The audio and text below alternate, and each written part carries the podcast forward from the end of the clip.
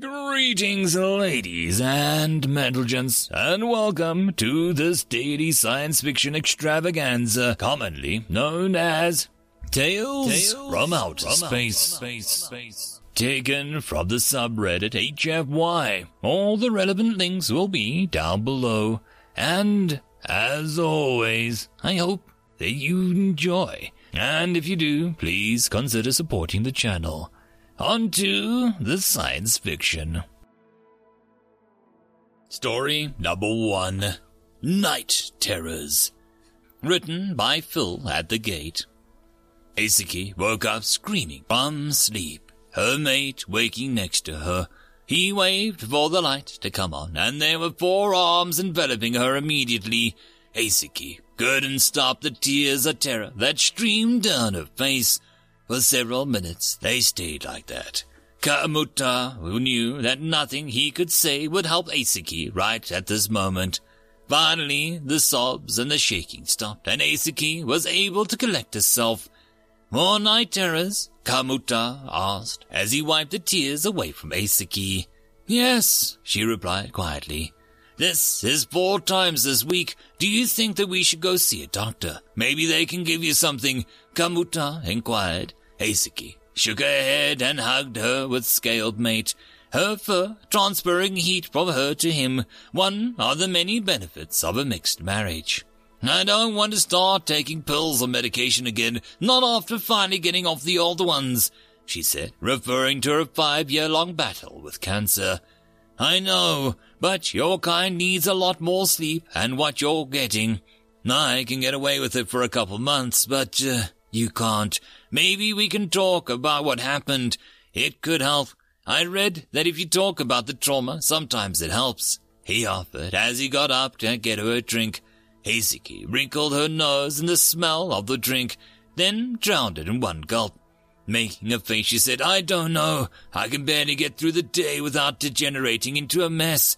My people weren't built to take on such stresses. I don't think I could recount it. It's all right. I'm here. We can get through it together, Kamuta reassured her. All right, last month, everything was the same as it was always. I went to the gym to run for an hour, then go swimming. I cleaned up and went to work. I work out to the first floor on our building. We handle old money from different species from the past. We were working on cataloging Ganuta currency. They were the tenth oldest species of the galaxy. I remember coming in before everyone else, as usual. I did my rounds, getting the water and the tea, coffee and beverage dispensers. I got the mail and organized it by department. About the time my boss, a Kanturakia came in riding on his pet, I gave him his mail.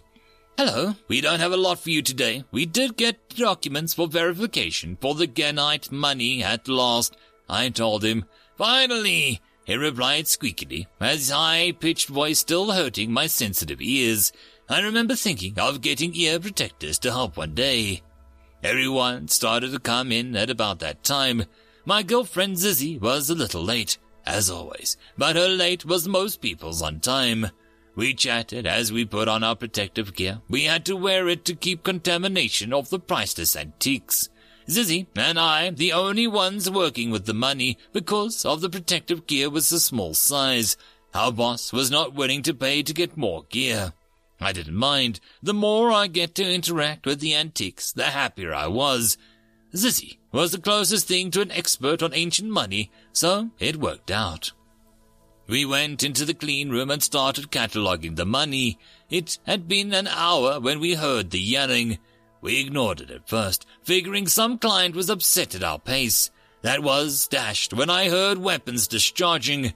Not knowing what was going on, we tried to lock the door.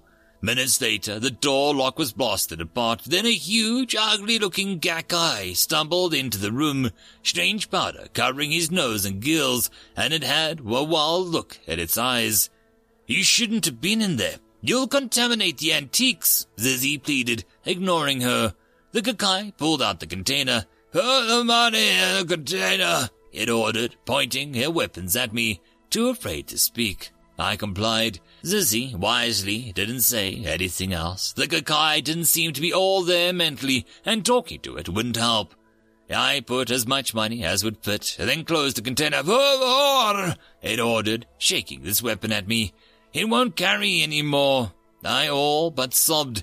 It reached over and grabbed me by the throat, dragging me along as it exited the room. You stay back there, it said to Zizzy. Unable to breathe, I struggled to stay upright as the bigger Gakai took me to the main room.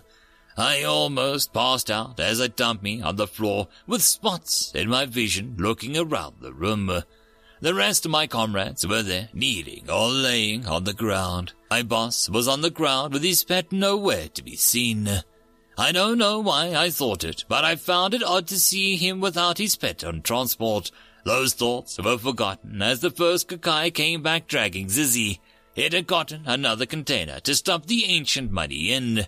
I was able to look around better at that time. There were eight Kakai in the room at that time. All of them had the same strange powder on their noses and gills. They pointed their different weapons at us. I somehow noticed that none of them had the same make of weapon. Slug throwers, plasma guns, energy blasters, and even ancient type bolt gun. All of them looked as deadly as anything I had ever seen. The Kakais looked wildly around at us. We feared to move, knowing that it might provoke an attack. For what seemed like hours, we waited for something to change. The Kakais seemed to be in no rush to leave. The smell in the room started to grow rancid. Someone either soiled themselves, or the Kakai's natural scent was stronger than what I'd heard. At the some point, the elevator on the other floor opened up and three more Kakais walked out. Then an alien I didn't recognize walked out, with some type of big black scaled Ossetilia person. I'd seen many different types of lizards, but this was nothing like anything I'd seen before. From the matte black scales on the ridge that ran back down its back, it emanated stealth and danger. I watched as it reached into a pouch and strapped it around its waist. The Kakais immediately started at the lizard. I pulled out a bag of some kind and tossed it to the Kakai. The Kakai bared its nose into the bag and breathed deeply.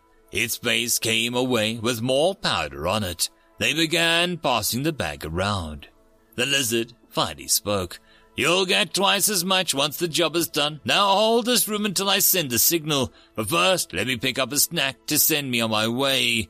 It said, turning towards my co-workers and me. It walked around us, looking us over. I didn't understand till the lizard stopped in front of Zizzy and me. We were the smallest people next to our boss. Towering over us, it looked at her and then at me. This should do, it said, and moved lightning quickly. The lizard shore claws shredded Zizzy's protective gear, then undergarments. Somehow there wasn't a single scratch on Zizzy's perfect teal skin. I could only watch in horror as the lizard distended its jaw and enveloped Zizzy's head. It clamped down around Zizzy's neck. She was so shocked that she did nothing for a second. Then she let out a muffled scream and frantically tried to push the bigger person off. I started to get to my feet, but was knocked back down by the lizard's tail. A look at glee entered its face as Zizzy struggled to pew fainter. The muffled screams grew weaker. I watched as light blue blood started trickling out of Zizzy's body from her attempts to free herself. She made one last weak push and then stopped, going limp. The evil lizard moved forward, bending over and started to slide Zizzy down its throat. Its head touched the floor. Then it swung its head upward. The zizzy-shaped lump slid down its throat. I just lay there where I'd fallen. My best friend was gone, and I couldn't do anything about it. I love the taste of terror, the lizard mused. It turned to me and reached for my arm. I'll take you to go. I'm gonna have to remove all that fur, but don't worry, you'll be alive to enjoy the feeling. Just then I heard glass break. A cylindrical object slid on the floor and stopped a meter from us. There was a blinding light and a deafening bang. I attempted to cover my ears from the cacophony of noise. Luckily, or unluckily, my eyes recovered from bright lights faster than many, but not fast enough to see what happened first. When I could see again, eight of the Kakai were already bleeding out from the floor, and the lizard was nowhere to be seen. Six humans wearing combat gear were already in the room. One human was in hand to flip a combat with a slightly bigger Kakai, and it didn't last long. Since he, she, was too close to use their weapons, the human had let the blaster drop. The blaster was attached to the human by a strap. The human didn't need the weapon though. They knocked the Kakai slug thrower away and delivered a powerful elbow strike. The human was far stronger than they had expected. The head, Kakai, nearly made a full rotation, hollow bones cracking from the impact. The human didn't acknowledge the overkill as he, she grabbed the blaster, but it wasn't necessary. One human had had her weapon and grabbed by another Kakai, but she was so much stronger than it that she was able to lift the blaster and fire it point blank into the Kakai's chest. Water and other fluids exploded outwards. The last Kakai was tag teamed by two humans, both using their sidearms as to not endanger us. One of the shot the Kakai in the forehead, while the other shot it in the chest. It dropped on top of my boss. The humans quickly dragged the Kakai off of him. Stay on the ground, of you. Do you know if there is any more on this level? The female human said. Sight myself, I called out, Yes, there's a mad Blacklist Atelier type person. It was right next to me, and it ate my friend. The human woman froze, then repeated me. Black, black, are you sure? Did it have a ridge running down its back? Y- yes. How, how did you know? I asked, but she ignored me. All units, be aware. We have a possible lizard-type grong present. Be at full alert. It just ate, so its heating factor is at full. Do not hesitate. Destroy the MFR. Do not let it escape. I don't want to see it alive. Out she said as she brought up her own blaster to her shoulder. Doris, MacArthur, get these people out of here, she ordered. With that, we were rushed out of the building, out of my living nightmare. I could still see Zizzy struggling every time I closed my eyes. I could hear the bones in the Kakai's neck snapping, and the worst part was yet to come. As soon as we were safe, a galactic safety officer appeared. The Brogdon told us that we couldn't talk to anyone about what we had seen. He even told us that if we did, we would waste jail time and our families would face fines. Then some text came in. Before he could protest, they stripped us of our clothing and forced us into decontamination chambers. I almost had an emotional breakdown. So vivid was my memories of what happened to Zizzy, but I managed to get through. Aisaki turned back to Kamuta, and she had gotten tears under control. You know the rest. When you got home, you found me in our living room with nothing but a smock. I was half out of my mind by then. You took me to the hospital. Tiki said, Yeah, I don't find out about the attack till the doctors told me some people in your office had been brought in with injuries. Kamuta angrily said, gripping the side of the bed. Now you know why I haven't talked about it. If my sister hadn't come over with a paranoid boyfriend, I wouldn't have told you now. Usuki is. He checked to make sure no one was spying on him. After him, I'm certain no one bugs our place. Isuki said. Yes, one good thing about that waste of space. Now I know. We still need to do something about your night terrors. Maybe we should go on a vacation. I hear the humans' new world, New France, is turning into a perfect vacation spot. The food is better than any other place I've heard of. The beaches are some of the best, too.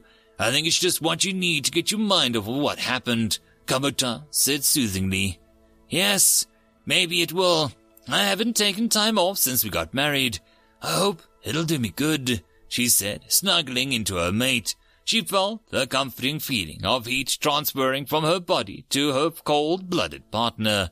She still couldn't close her eyes. She knew the visions would still be there. Maybe she could get her mind over the horrors once they were in New France. She could only hope. End of story. And that, my friends, concludes this dose of science fiction fun. I hope that you enjoyed. And if you did, please don't forget to support the author from the link down below. But if you want to support this channel, there are links as well down below for you to help with. But the easiest way would be to share this video. And if you are so inclined, subscribe as well. I will see you all in the next episode, and I hope that you all have a fantastic time until then. Cheers.